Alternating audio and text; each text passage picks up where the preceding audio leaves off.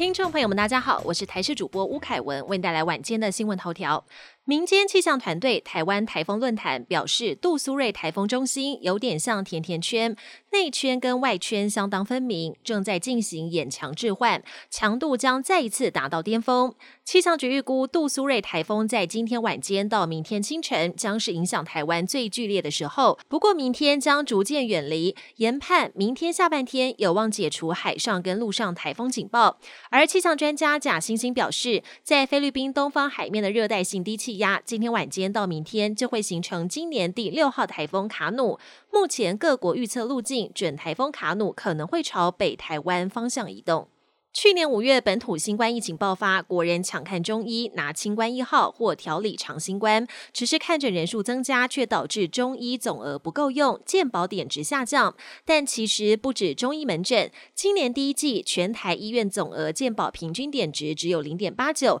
也是一百零八年至今新低。外界担忧医院可能被迫限缩门诊，或是积极推自费项目，最后恐怕会影响就医民众。健保会经过讨论，最后通过中医总额补偿，也是首次启动预备金回补中医三点一二亿元。杜苏芮台风暴风圈笼罩台湾东部和南部，不少地方都下起了暴雨，瘫痪交通。台铁宣布，今天东部干线苏澳新站往花东，还有南回线的各级列车全面停驶。西部干线的对号列车最远也只有开到新左营，导致很多旅客冒雨赶到车站却扑空。就连想搭计程车，像是花莲到台北，也要花五千块。国际焦点：西非国家尼日二十六号经传政变，军方宣称罢免了总统，并暂停宪法跟政府机关运作，还实施宵禁，关闭国界。传出被软禁的总统贝佐姆至今下落不明。贝佐姆二零二一年掌权，是尼日首位在和平过渡时期上台的总统。